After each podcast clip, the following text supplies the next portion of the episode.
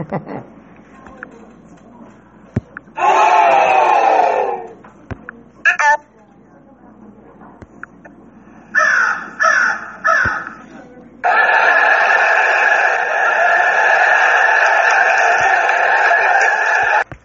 we're going to pick back up anatomy, physiology, the human body, chapter 7, whatever you want to call it. I guess our third class going over this material. We talked about some of this already, but it says the pulse is created by blood pumping out of the left ventricle into the major arteries, and each time the left ventricle contracts, it ejects how much? 70 milliliters. And we call that stroke volume. Stroke volume, that is correct. How can you tell if someone is not ejecting the full 70 milliliters? How can you measure stroke volume in the field? From across the room, how can you measure stroke volume? The skin, because if they're not perfusing properly, their skin will look like what? Pale, cool, and diaphoretic. There you go. All right, blood pressure is the pressure that's exerted against the arterial walls. Primarily, you're looking at a lot of times when the left ventricle contracts and when the ventricles are relaxed, that you're measuring the pressure that's exerted on the arterial walls in both times, right? So it pretty much it's represented by two numbers, right? One number over the top of the other number. The 120 is the what? Systolic blood pressure. The bottom number is the diastolic. So obviously this is the pressure that's it's a quantitative value for the pressure that's exerted against the walls of the artery when the ventricles contract, right? And this is the same measure of the pressure when the ventricles are relaxed. So they're both bad if they get really high, but which one do you think affects you the most? Why? Because if there's an extra and added pressure on the arterial walls when the heart's relaxed or resting, it's not getting any break at all, right? So they're both bad, like I said. And go ahead and understand this term too, the pulse pressure. If I say the pulse pressure, that is you subtract the diastolic from the systolic. So if your blood pressure is 120 over 80, what's the pulse pressure? 40. And that'll come back to play in some of the trauma chapters. But the pulse pressure is the difference between the systolic and the diastolic pressure. All right. The systemic vascular resistance is how dilated or constricted the blood vessels are. And I gave you another name for that. I said it, and that name represents the amount of work that the left ventricle has to perform to overcome the pressures to make the 70 milliliters pass through the aortic valve and into the aorta. I gave you a name for that. Does anybody remember what it was?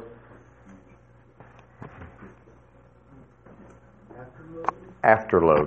Preload is the amount of blood returning to the heart. Afterload is definitely kind of along the same lines as systemic vascular resistance.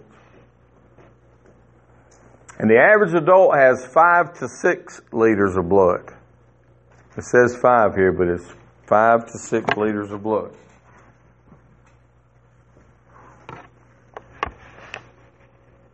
What's 20% of 6? 0.6.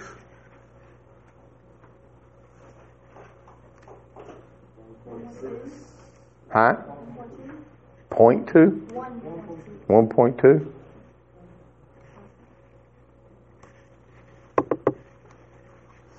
Okay.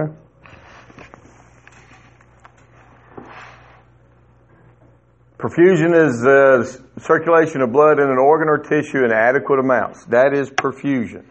So if you have a loss of blood or loss of pressure, or some reason why you can't circulate adequate amounts of oxygenated blood through an organ, what do we call that? The medical prefix hypo means low or insufficient. Hypoperfusion.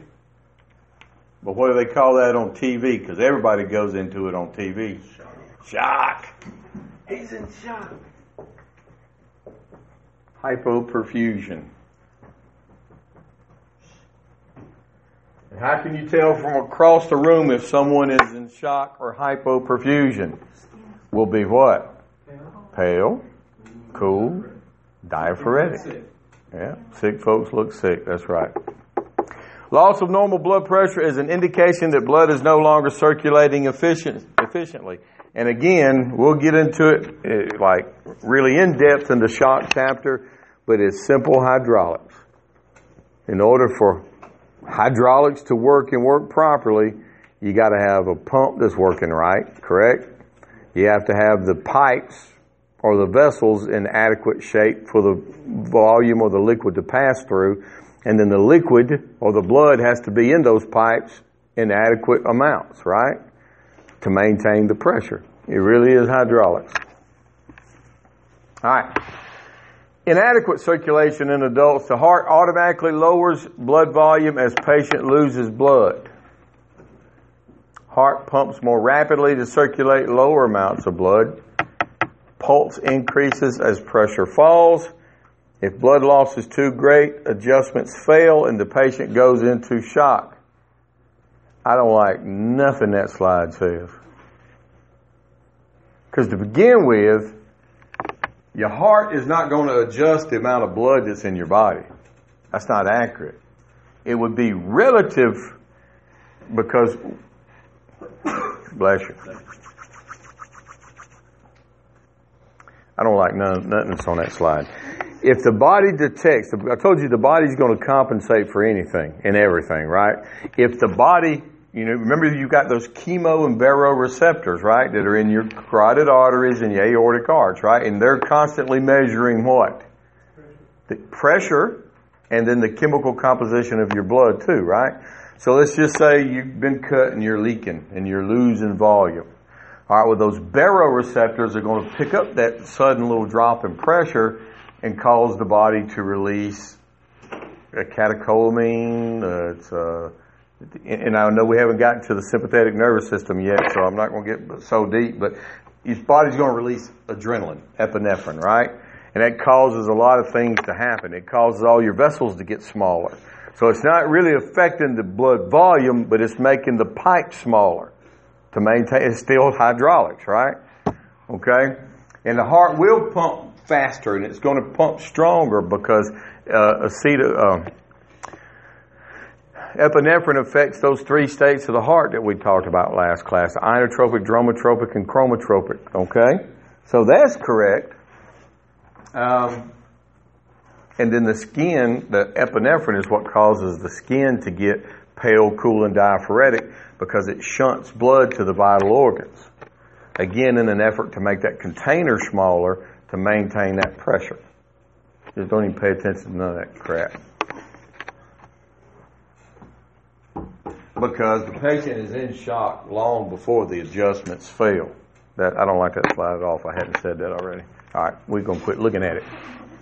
But dude, make a note of this, and again, it's kind of getting ahead, but the human body can compensate for an acute loss of up to 20% of your total blood volume. That's why I asked you what 20% of 6 was.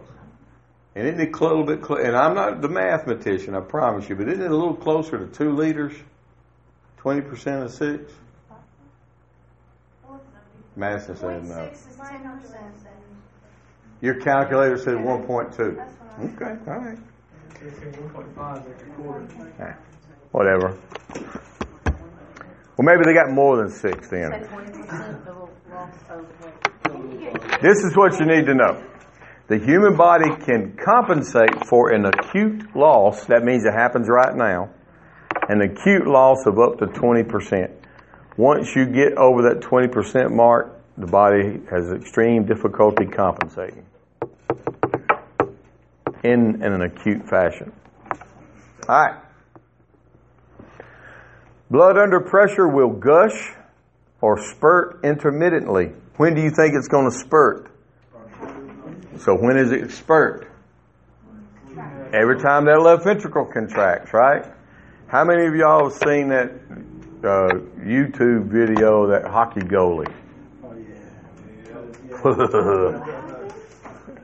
Type in hockey goalie arterial bleed. And you will see 70 milliliters go pfft, pfft, pfft on the ice. I think so. So it's a happy end. It's a feel-good story. Yeah. I don't think they got in a fight over that, Yeah, buddy, his leg come up and his skate went right across. That's what happened to him. All right. Yeah. No, it's just the old carotid. Yeah. So 30% of blood is in the heart, arteries, and capillaries, and 70% of the blood is in the veins and the venules. All right. But I want you to write in here too, the liver at any given time can hold up to 40% of your total blood volume.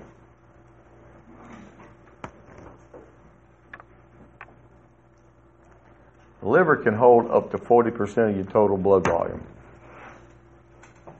Why is that important to know? If it gets injured and it starts to leak, right? It could be bad.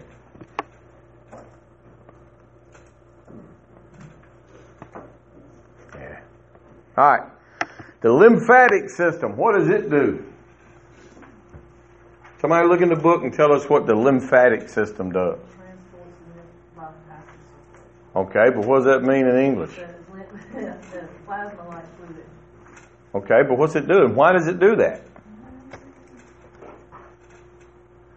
If you're sick and you go to a doctor, what's that doctor going to do? Mash under your neck, maybe under your armpits, right? What is that doctor feeling for? Swollen lymph nodes. Why would they be swollen?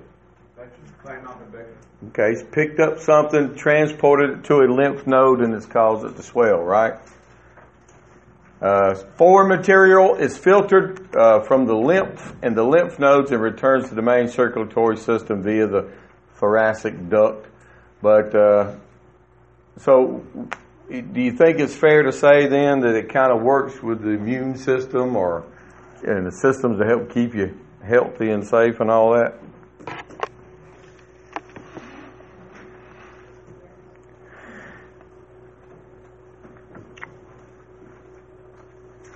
Lymphatic vessels carry fluid away from the tissues. They're present in all tissues except the central nervous system, bone marrow. And that's all you need to know about the lymphatic vessels.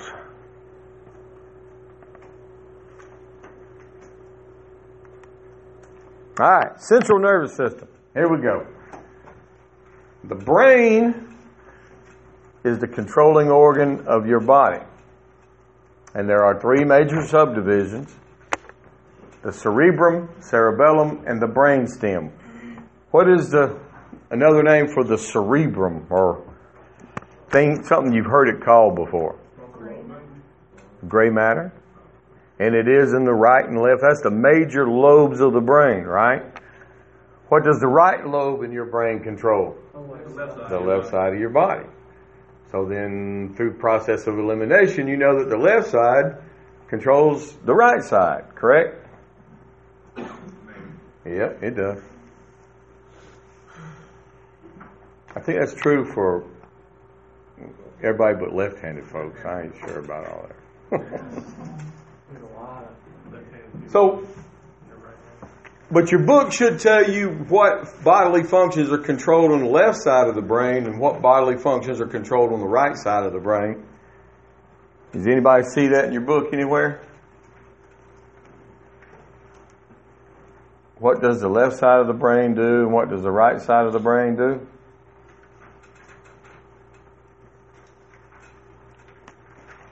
It should be there.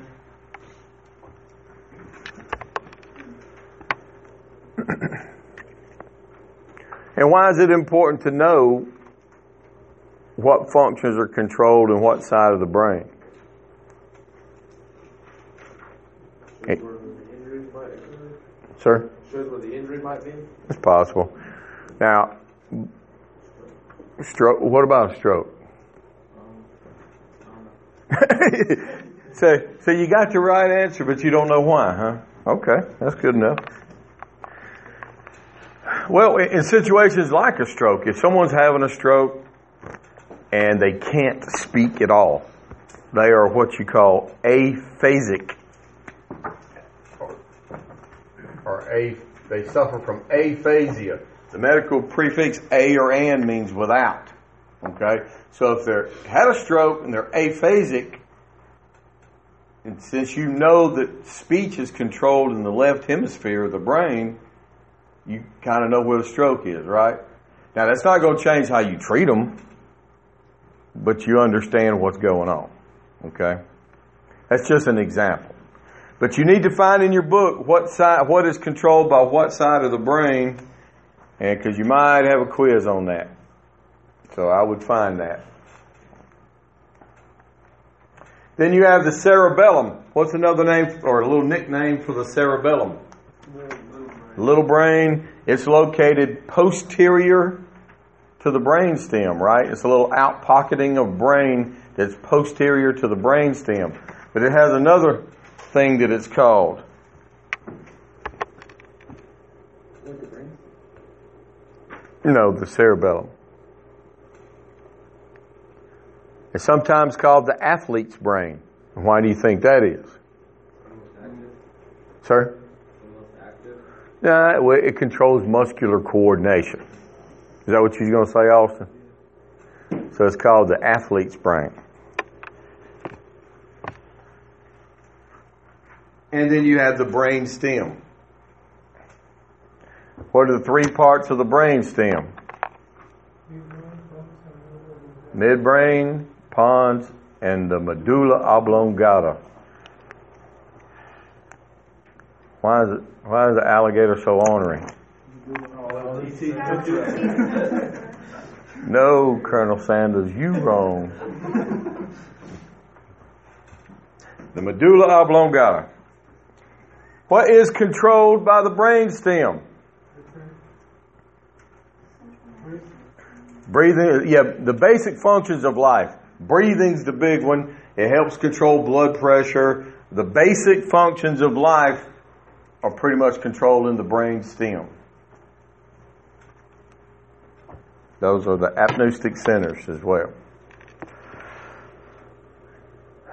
So, somebody look in your book. It's not depicted in this picture here, but what's located right here, just superior to the top of the brain stem? What is that area called?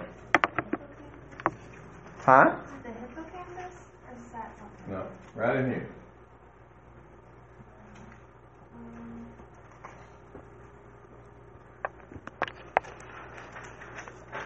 The hypothalamus and the thalamus are located there, right?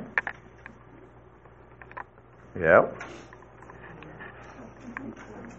And what you need to know is the hypothalamus in conjunction with the skin play a very major role in controlling your core body temperature.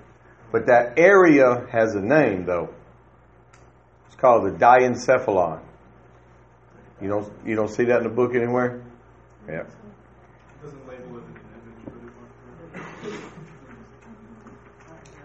The thalamus and the hypothalamus are located in the diencephalon, and that's the area just superior to the top of the brain stem.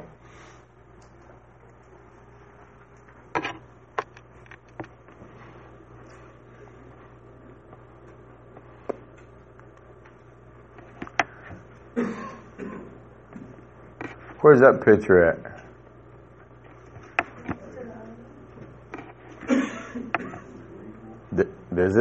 Does it list certain functions that are controlled in certain areas of the brain? Yes. Cerebrum is the largest part of the brain. You have the frontal lobe, the parietal, temporal, and occipital. Does that sound familiar? These regions of the brain are covered by bone, right? Your cranium, your skull. And what are the seven bones of the cranium I told you needed to know?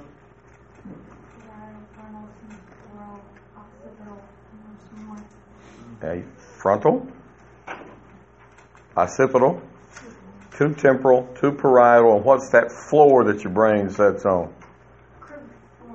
The cribiform plate, that's correct. So the lobes kind of go hand in hand with the bones that cover them, right?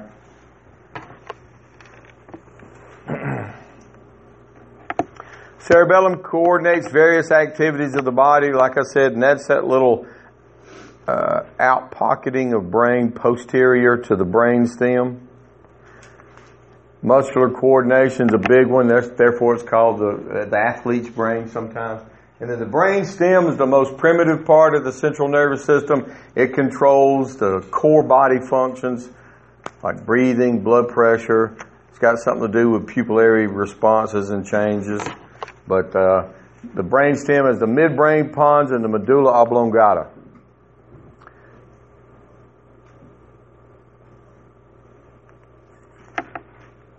Spinal cord is an extension of the brain stem. And its principal function is to transmit messages between the brain and the body. How long is the spinal cord? 18 inches. About 18 inches, right? And here's a little bit of a, I guess, an interesting thing. Again, with that foramen magnum, that's that hole in the occipital bone that your brainstem passes through, right? Then you come down, you've got a descending tract of the spinal cord and an ascending tract. One that comes down and one that goes up. Basically, and then as the nerves that branch off of the spinal cord are either going to be sensory or motor nerves, right? Sensory nerves detect something about our environment. It's hot, it's cold, it's whatever. And it sends the signal back up to the spinal cord, up the ascending tract to the brain. The brain decodes the message and then sends the signal back down the descending tract, back out the motor nerves. And therefore we move. We take our hand off of something that's sharp or something that's mildly uncomfortable or whatever. Because if it's really, really uncomfortable, like it's really, really hot, reflexes, right? That signal basically goes from the sensory nerve to the spinal cord, jumps straight across to the descending tract, and comes right back out the motor nerves. Because you got to move that hand really quick if it's hot, right? Or extremely cold. Reflexes.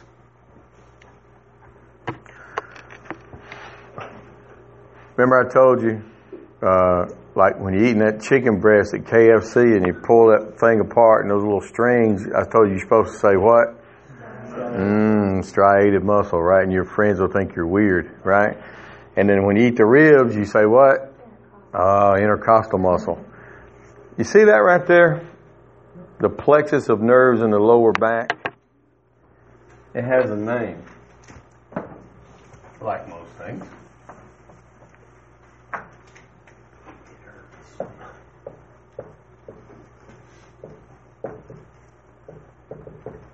That's the cauda equina. Any guesses on what that is? You're close. Equina is horse, right? It's like horse's tail. Because it kind of looks like a little horse's tail. But if somebody's aggravating you, I mean, you could, that's the literal translation, I guess, but horse's tail, horse's butt, horse's ass, whatever. If somebody's aggravating you, you call them a cauda equina, and they're going to look at you like you're weird.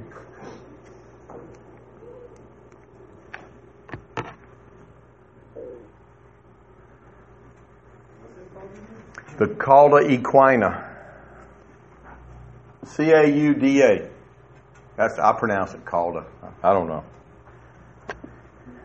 If I was from Greece or I guess any one of the Latin countries there, I'd be from southern Greece or southern Spain or somewhere like that, I guess.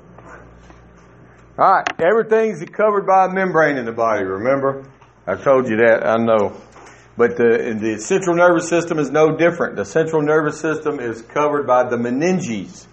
And they are three layers. There are three meningeal layers. The layer on the outside is the duramater. Duramater. Sometimes called the hard mother. M-O-T-H-E-R. That's a hard mother. Alright? Duramater. Then you have the arachnoid. What does that sound like? There's a reason for that. And then you have the piometer. If the durometer is the hard mother, what do you think the piometer is? It's the soft mother. That's correct. Outside layer, middle layer, inner layer. But, and again, not anatomically correct, but if you have the durometer, you have the arachnoid, then you have the piometer. Hold up, where's my red one?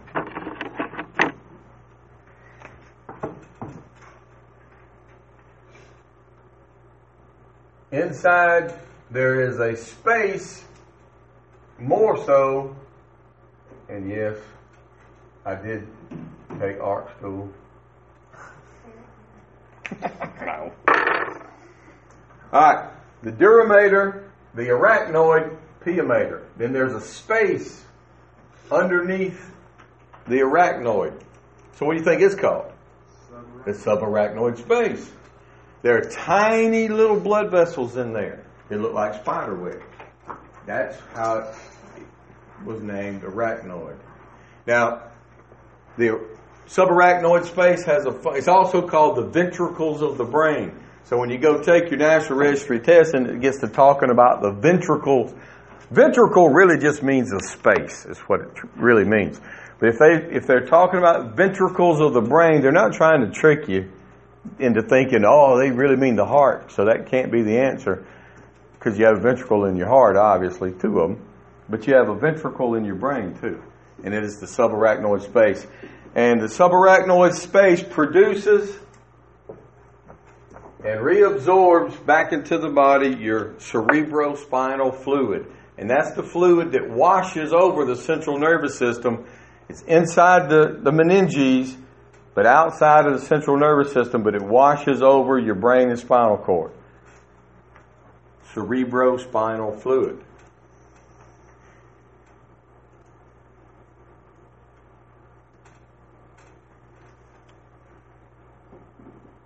So which one's the hard mother? Durometer. So the soft mother. Durometer. And then that space beneath the arachnoid. All right. Like I was saying earlier, the diencephalon is located between the brainstem and the cerebrum. Thalamus, hypothalamus, subthalamus, and epithalamus are all there. And the thalamus processes sensory input and influences mood and general body movements. And what does the hypothalamus do in conjunction with the skin? Helps you control your core body temperature. That's correct. Limbic system influences emotions, motivation, mood, and sensation of pain and pleasure. Why you need to know that? Because National Registry might ask you.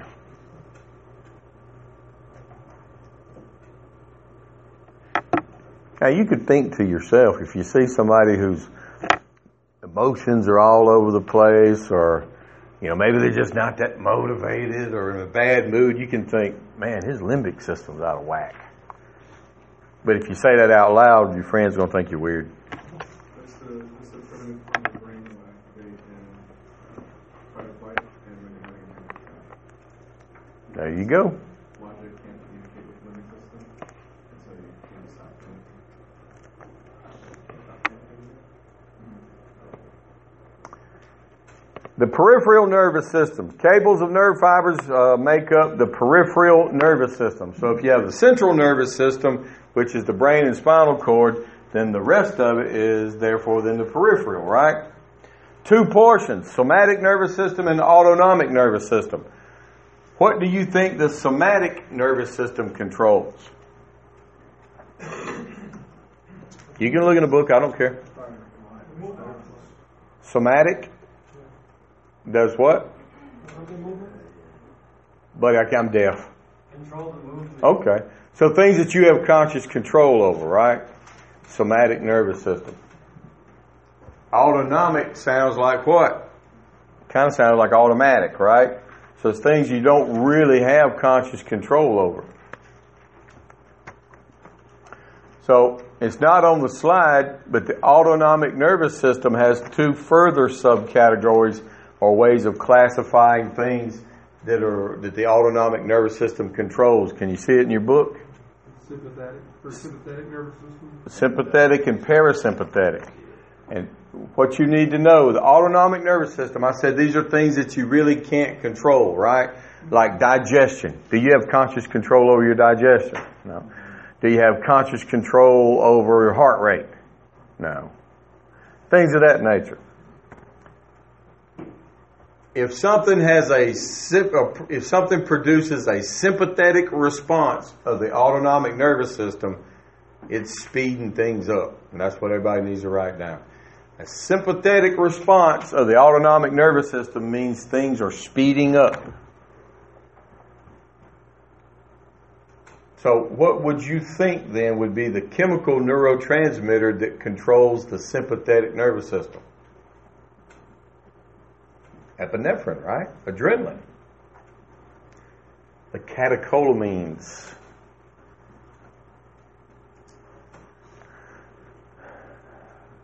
So if a sympathetic response of the autonomic nervous system means things are speeding up, what do you think a parasympathetic response means? Things are slowing down. And acetylcholine and acetylcholinesterase are the chemical neurotransmitters that innervate the parasympathetic nervous system. acetylcholine, acetylcholine. If that ain't right, it's close enough for government work. So sympathetic does what? Speeds up. Parasympathetic slows down. And that's the autonomic nervous system, or things that you do not have conscious control over. And both are subcategories of the peripheral nervous system. Because we said the somatic nervous system covered what? Things that you do have control over, like movements and things of that nature.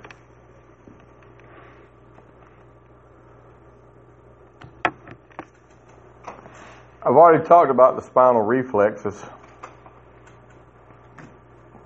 Cranial nerves. You have 12 pair of cranial nerves which arise from the base of the brain. And here they are on this picture. And I'm sure you see them in your book. You need to know what each pair controls. What does each pair of cranial nerves do?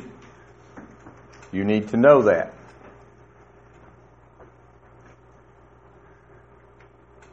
For example, the ninth pair of cranial nerves, in conjunction with the hyoid bone, then would allow you to do what? Swallow. But when you look it up, it's not going to say swallow. It says some other stuff, so. You need to know the 12 pair of cranial nerves and what they do.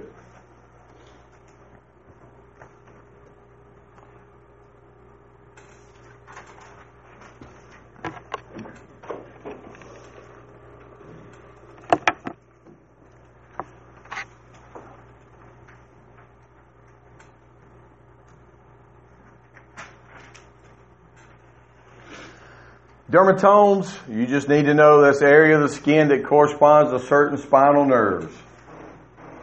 In case registry asks you. You got a chainsaw over there? I always wanted to get a little chihuahua and name him Chainsaw.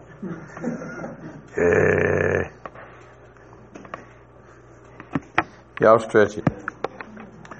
The eyeball. What's another name for the eyeball? The globe. The conjunctiva covers the inner surface of the eyelids and the exposed surface of the eye itself. That's the inside of your eyelid. If people are perfusing properly, if they're not in hypoperfusion or shock, if you look on the inside of their eyelid, what color should it normally be? Like pinkish, right? But if someone is having problems circulating oxygenated blood to all the places that they should, you can look inside their eyelids and they will be pale or whitish. Gums as well. Okay? Because again, I keep promising you I'm not getting into a shock lecture tonight, but that's one of the things that epinephrine does. It's like I think I alluded to a moment ago, that it closes pre and post capillary sphincters in the periphery of the body and shunts blood away from, I guess, non-vital parts of the body at that moment. Because to me, they're all vital, right? I want them all. But eyelids, gums, skin in general loses circulation first. That's the first thing to lose blood in a situation like that. So, behind the iris is the lens. What is the iris of the eye? That's the colored part of your eye, right? The lens focuses its images on the retina. So the retina is in the back of the eye, correct? Because that's where your optic nerves and all that are. And central vision facilitates visualization of objects directly in front of you. So if central vision is seeing right here, what's seeing out here? In the periphery, right?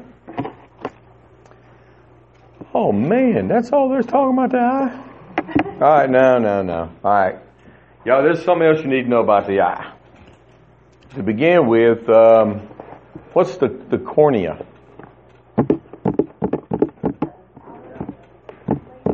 That covers your pupil and all that, right? Also, you have the eye, the globe or the eyeball itself has two chambers, right?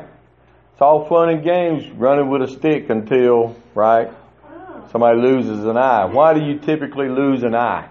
There's two chambers in your eyeball, and they both have, well, one's kind of like a liquid and one's kind of like a liquid-ish type gel or whatever. But there's two chambers inside the eye that contain this. One's in the front and one's in the back. What are they called?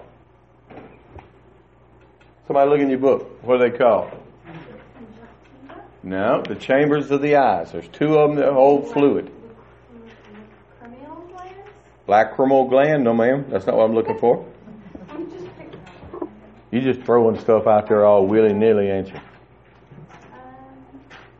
There's two chambers in the eye. That's right. One's in the front, one's in the back. No. Sclera is the whites of the eyes, right? Oh, yeah. Don't fire until you see their sclera. Anterior chamber and the posterior chamber. I've been telling you, one's in the front, one's in the back. So, the anterior chamber contains aqueous humor.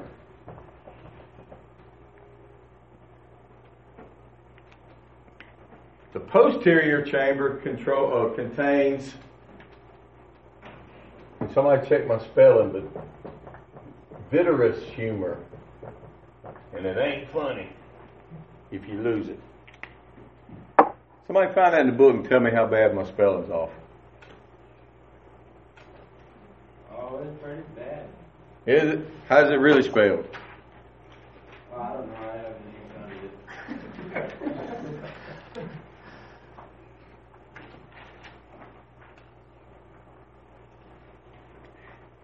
The posterior chamber is the largest chamber, and it holds that liquid's more of a gelatin type stuff.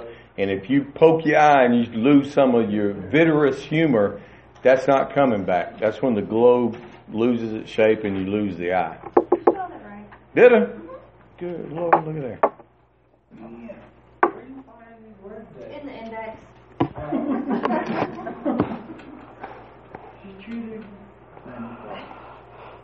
All right, so I'm surprised they didn't say nothing about that. But anyhow, the integumentary system, the skin, the fingernails, your hair, your teeth, all that's part of the integumentary system. It is the largest system really on the human body, right? Not necessarily in the human body.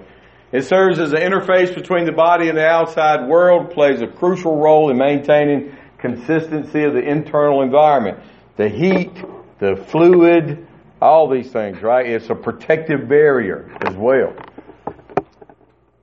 So the skin in conjunction with what controls body temperature? Hypothalamus. Hypothalamus, yeah. The skin has different layers. The epidermis and the dermis. Medical prefix epi means what? On, above or on top of. Dermis. And then the subcutaneous tissue. Subcutaneous tissue is a nice way of saying what? Fat. Or adipose. A-D-I-P-O-S-E is another name. Subcutaneous tissue. Subcutaneous tissue. Adipose tissue. Fat.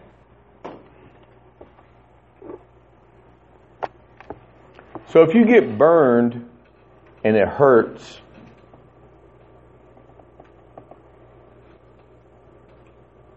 how deep do you think the burn is? Not terribly deep, right? Because if the burn is too deep, what lies in the dermal layer? Nerves. So if you burned and it looks really bad and they're not really complaining of it hurting in that particular spot, what do you know? It's fairly deep burn, right? Because it's killed those nerves. Now, I'm not saying you get burned really bad, you're not going to hurt, because that's the furthest thing from the truth. Because, this is not a burn lecture neither, but the area of third degree or full thickness burns that we call them now, where the nerves are dead, all around it's going to be second degree, and around that's going to be first degree. So you're going to hurt, so please don't misunderstand what I'm saying. So the sense of pressure or touch or anything, like if somebody touches your arm or whatever and you feel that touch, you're actually detecting that in the dermal layer, not the epidermis. The epidermis is just old, dead, or in some of them living cells that are packed tightly together to make that moisture barrier, right, and to protect you from pathogens and things of that nature. But there's no nerves up there, so you're not going to feel.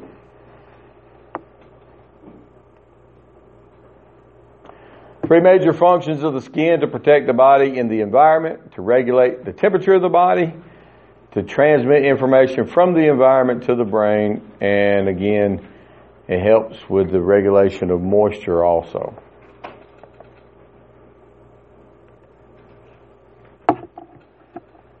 Digestive system.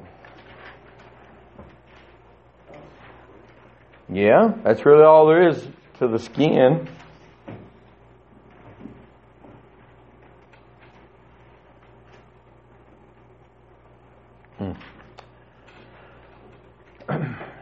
The digestive system is composed of the gastrointestinal tract. Gastro means what? Stomach. Intestinal means intestines, right? What do we call the doctors, however, that specialize in the gastrointestinal tract? Enterologists, right? So entero means intestines as well. Gastroenterologist. Stomach, intestines, mouth, salivary glands, pharynx, esophagus, liver, gallbladder, pancreas, rectum, and the anus. That's all the parts or the anatomy of the digestive system. Digestion is processing of food that nourishes the individual cells of the body, and it eliminates the waste, right? The abdomen is the second major body cavity. It contains major organs of digestion and excretion, and there are 4 quadrants. So when y'all walk into class one day and you see this on the board,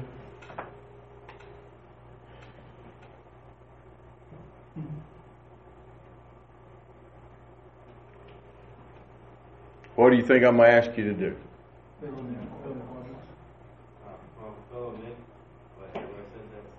Right.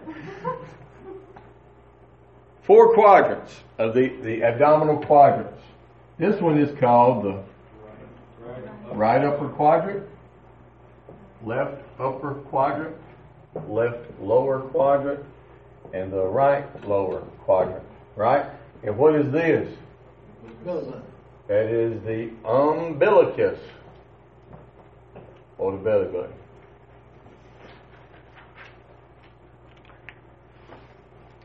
Somebody look in your book and tell me what organs are located in the right upper quadrant of your abdomen. Liver, gallbladder. All right, so let's see, the liver, gallbladder,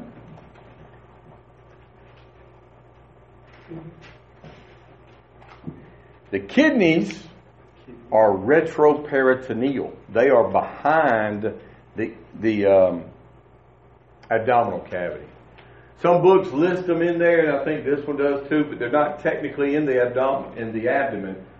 They are retroperitoneal. They are behind. In the costovertebral angle, remember? That's where the kidneys are. So you got your liver, you got your gallbladder, what else? Portion of the colon. All right, so you have parts of the large and small intestine. What else?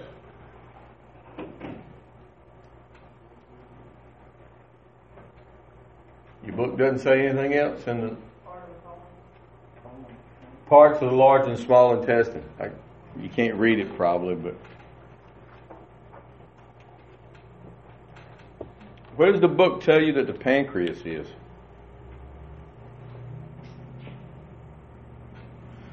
the abdominal cavity on the posterior abdominal wall beneath the upper quadrant. Say that again, please, ma'am. Behind the abdominal cavity on the posterior abdominal wall in both upper quadrants. Yeah, it is somewhat, and the last, that's a change in the additions in this very book, because the last book didn't say it was retroperitoneal, but it is definitely deep. If the pancreas gets damaged from trauma, it's typically penetrating trauma because it is so deep. But for purposes of this, even though in reality it comes across over into here too, in the right and the left upper quadrant. But I want you to put the pancreas in the right upper quadrant. So what's in the left upper quadrant? Spleen. Spleen. Stomach. Okay. Parts of the large and small intestine.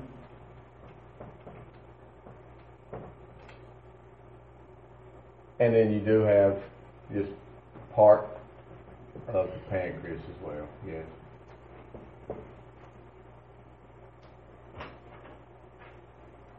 What's in the right lower quadrant? Cecum. But we're just going to say parts of the large and small intestine. And what else? Appendix. The appendix. What's in the left lower quadrant? Small intestine. Stomach. Parts of the large and small intestines. That's all intestines.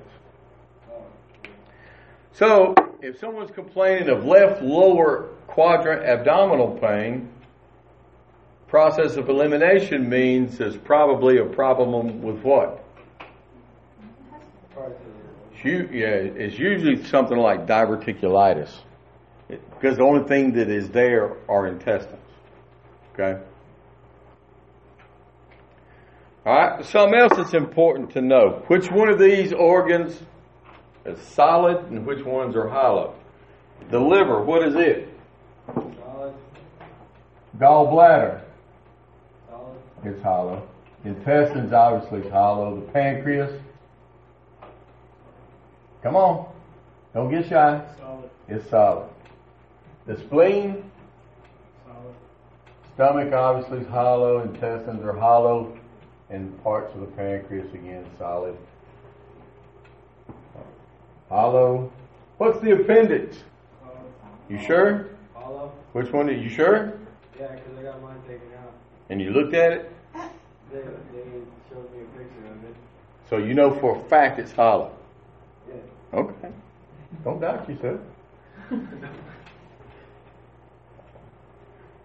Now, why is it important to know which abdominal organs are solid and which ones are hollow? Which ones are more fragile than others? The type of pain they produce. The type of pain they produce if they're injured. Solid organs will produce what's called somatic pain, S-O-M-A-T-I-C, or pinpoint pain. The patient will be able to tell you, I hurt right here. Okay? Hollow organs are more diffuse pain, all over pain. They just, their entire abdomen will hurt. And they won't be able to pinpoint it so much. Right? What is the name for the solid organ? Somatic. S-O-M-A-T-I-C. So, say you see a patient with a big red whelp in their right upper quadrant. And they're saying, I hurt right here. Skin's pale, cool, and diaphoretic. What do you think's wrong? And their abdomen is rigid and distended. And the liver holds how much of your blood? Up to 40%. You take your knowledge of anatomy, you look at the mechanism of injury or how they got hurt, and you know where these organs are, what type of pain they produce if they're injured, and you're going to figure out on the scene. Now, is it going to change how you treat them, whether it's the liver or the spleen or... No. But you know. But you know. You know what's wrong with them. All right.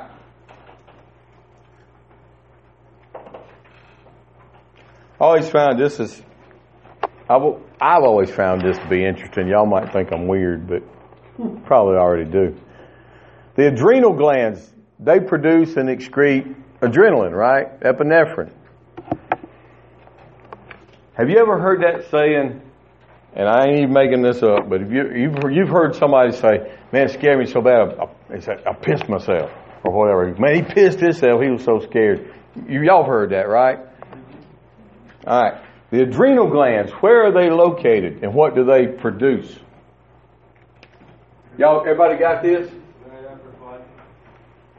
Where are the adrenal glands? There's two of them. Where are they? They're right on top of the kidneys. Medical root word for kidney is neph. N-E-P-H. The adrenal glands produce what? Epinephrine. What's the medical prefix epi mean? Or on top of? You'll never forget where the adrenal glands are now, right?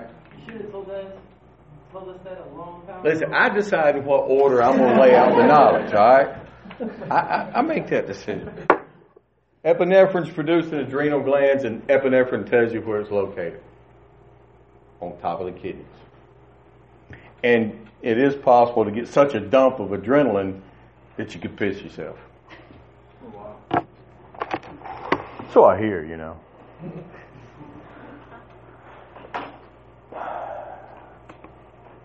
Alright, you see the picture here. The kidneys, there's the pancreas, and you see how it kind of runs really over into that quadrant as well. And this picture actually shows more of it over here than even in the right side.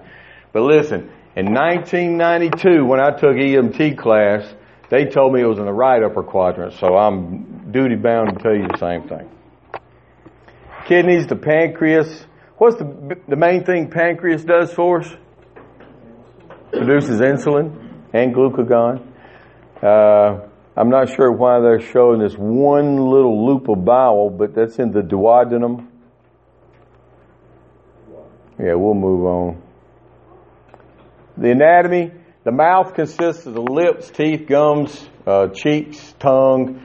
Contains salivary glands. What do the salivary glands do? It starts to break down the breaking down process of the food that's in your mouth. It also lubricates your upper airway. your esophagus and things of that nature.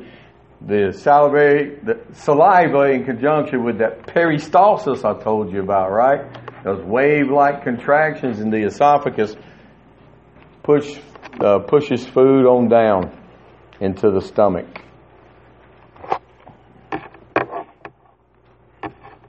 The stomach receives food, stores it, and moves it into the small bowel into regular small amounts. Basically, you've got the stomach, and what's in your stomach? Stomach acid, pepsin. P-E-P-S-I-N. But it's really like hydrochloric acid or something really, really strong, you know, because they say it'll eat through steel or whatever. Never tried it, but that's what I hear. Yeah.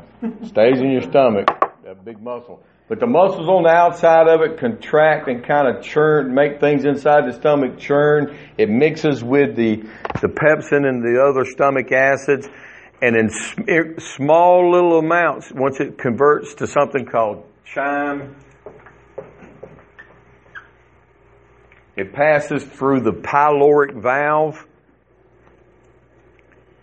into the duodenum.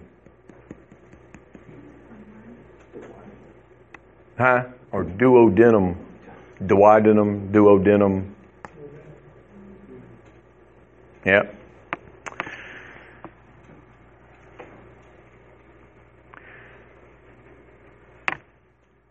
The duodenum has got a very thick mucus layer on it too, because it's the first little stretch of your intestines, if you will.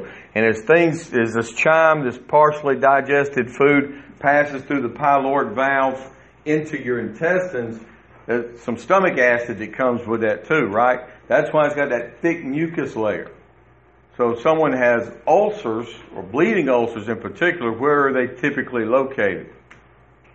In that section, that mucus layer's gotten a little too thin because of stress or bacteria or whatever, and it starts eating the actual intestine. That's where the bleeding ulcers come from. The pancreas, below and behind the liver and stomach, and behind the peritoneum, it produces the insulin.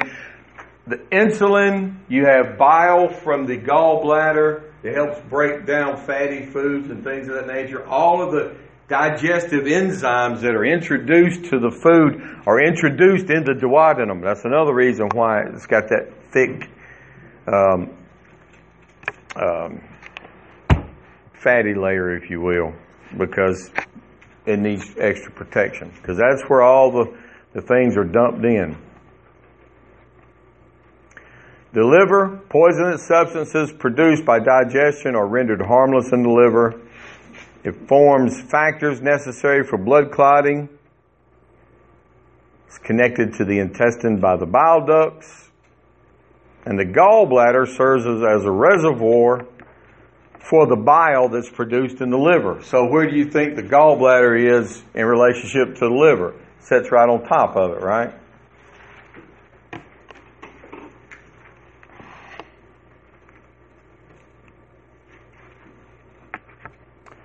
Small intestines, major hollow organ of the abdomen. It is composed of the duodenum, the jejunum, and the ileum. I-L-E-U-M. The products of digestion are absorbed into veins and transported to the liver. 80%, well, let me just rephrase because it depends on what book you're reading. 80 to 90% of absorption into the body takes place in the small intestines. 80 to 90% of absorption takes place in the small intestines.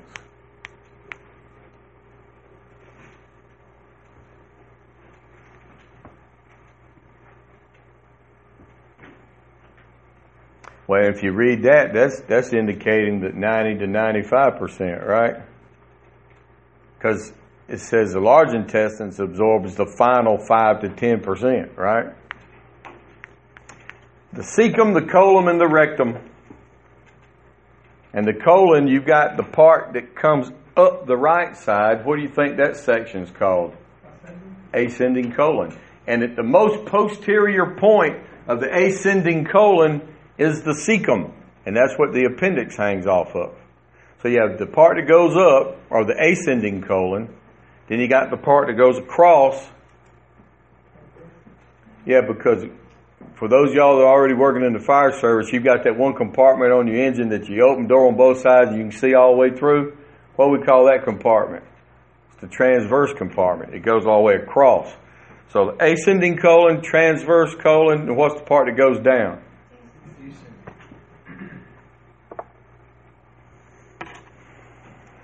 And again, it does absorb the final 10% or whatever.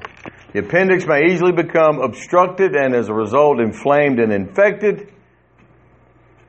And the rectum is a large hollow organ that stores quantities of feces until it's expelled. And a complex series of circular muscles called sphincters control the escape of liquids, gases, and solids. Thank God for the sphincters.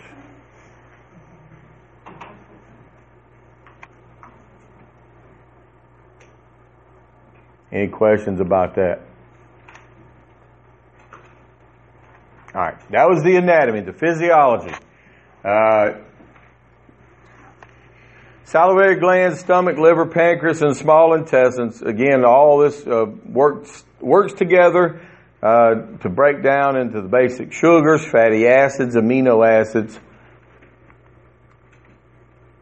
Wow, that's all they're going to say. All right.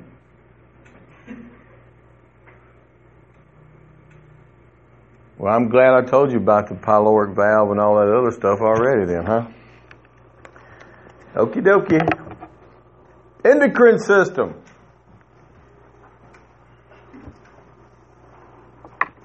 That is a complex message and control system. What controls all body functions? Everything that you do is controlled by what? The brain and hormones. And those are produced pretty much in the endocrine system, okay? So, if the exocrine glands excrete chemicals for elimination or to leave the body, the endocrine system then secretes hormones and things to be used inside the body. Does that make sense? Okay. Hormones regulate all your body functions, and you have agonists and antagonists. In simple words, an agonist makes something happen. An antagonist then kind of prevents something from happening or slows it happening, if that makes sense. It says here, an agonist is a molecule that binds to a cell's receptor and triggers a response by that cell. So therefore, an antagonist is a molecule that binds to a cell's receptors and blocks the action of the agonist.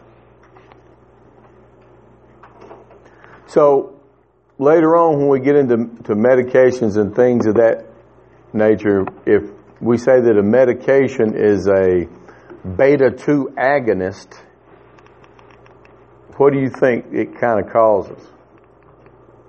Beta responses, correct?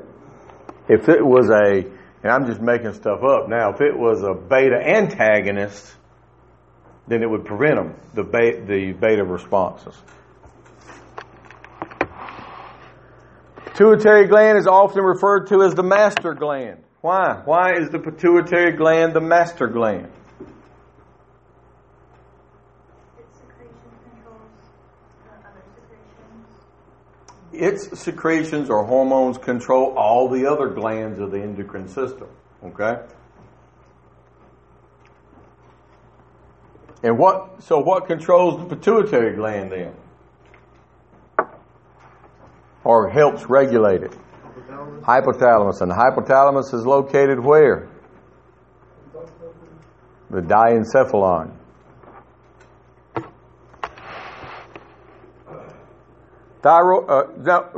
Now, before we even go any further, pituitary gland, you've always been taught in school the pituitary gland controls what? Growth. Yes, growth and development. Hypothalamus, I've already told you, helps regulate core body temperature with the skin. Thyroid gland does what? Kind of affects metabolism, the production of energy. So if someone has suffers from hypothyroidism, what does that mean? Yeah. The pancreas.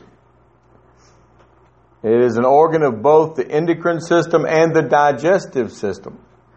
Within each islet of Langerhans, that's a part of the pancreas that you need to be familiar with that name, the islets of Langerhans, you have alpha cells that produce and excrete glucagon, which is stored in the liver. And you have beta cells that produce and secrete insulin.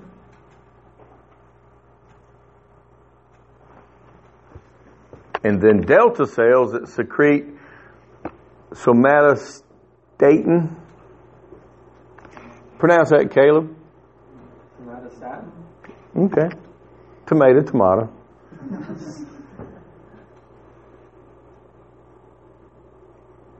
And I can tell you for 12 plus years teaching this curriculum, that's the first time I've seen delta cells. Alpha and beta have always glucagon, insulin. So, hey, I learned something tonight. See, where are the adrenal glands? On top of that kidney. The inner portion of the adrenal glands, the medulla, produces adrenaline and norepinephrine. Epinephrine and norepinephrine.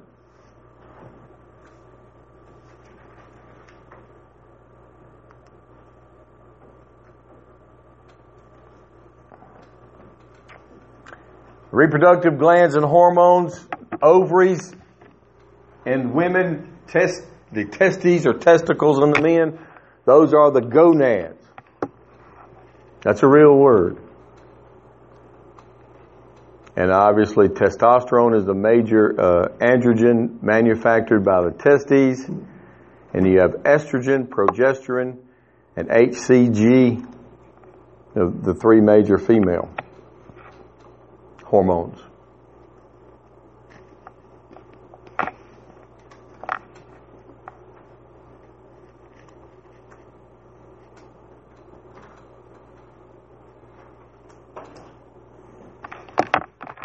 Let me say something real quick.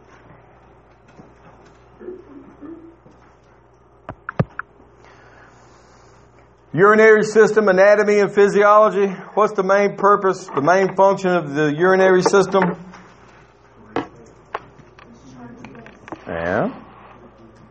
Fluid balances and discharging of waste.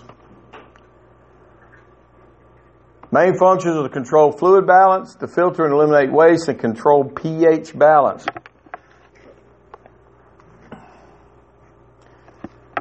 The kidneys rid blood of the toxic waste and control balance with water and salt. When the blood passes through the kidneys, it filters.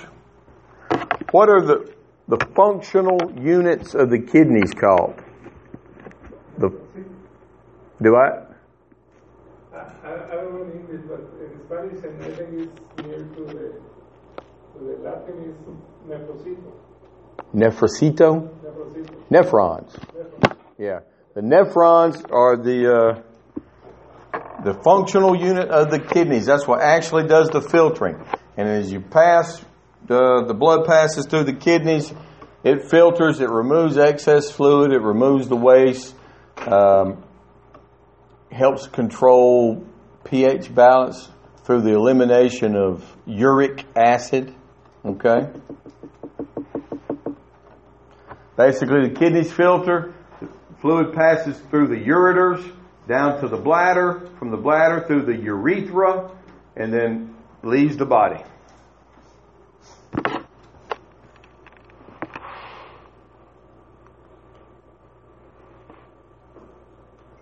When it comes to the genital systems, as we progress through the class, primarily, of course, in the function of our job, we need to know more about the female reproductive system than we do the male, childbirth and things of that nature.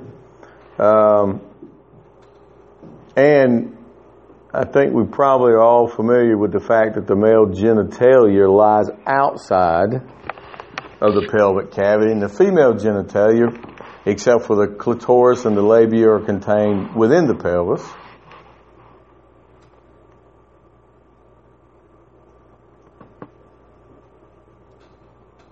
And again, the testes, penis, prostate glands right there at the urethra. There's not a whole bunch about that you really need to know. I mean, even when it comes to trauma, if someone is injured, it's a soft tissue injury. And the female reproductive is something a little bit different as far as what you need to know. All right, the ovaries, those are the female gonads, right? And what are these tubes right here called? The fallopian tubes. And then this is then the uterus.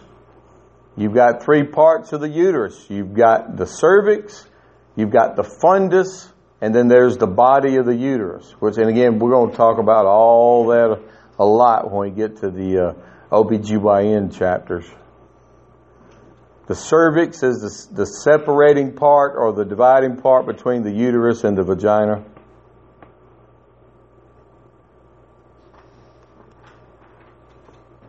The ovaries produce the sex hormones and the oocytes, which are the eggs.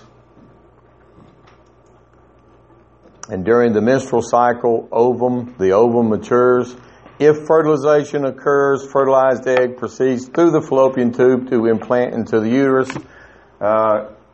If the egg is fertilized, typically it is fertilized inside the fallopian tube and travels down. And the extra hormones that are produced during the menstrual cycle makes the inner lining of the uterus thicker and stickier, which promotes the egg adhering itself to the inside of the uterine wall or the endometrium. And then, of course, if fertilization does not occur, each one of those little cells kind of sloughs off minute amounts of blood, and then when you throw in all the cells, then that's the menstrual cycle. The removing of the inside of the uterine lining. All right. The body's cells, tissues, and organs require oxygen, nutrients, sugar, and the removal of waste to perform their job. Oxygen is brought into the cells through the respiratory and circulatory systems. The digestive system takes food and breaks it down into sugar or glucose. And the circulatory system is the carrier for these supplies, these nutrients, and the removal of the waste products. Bam.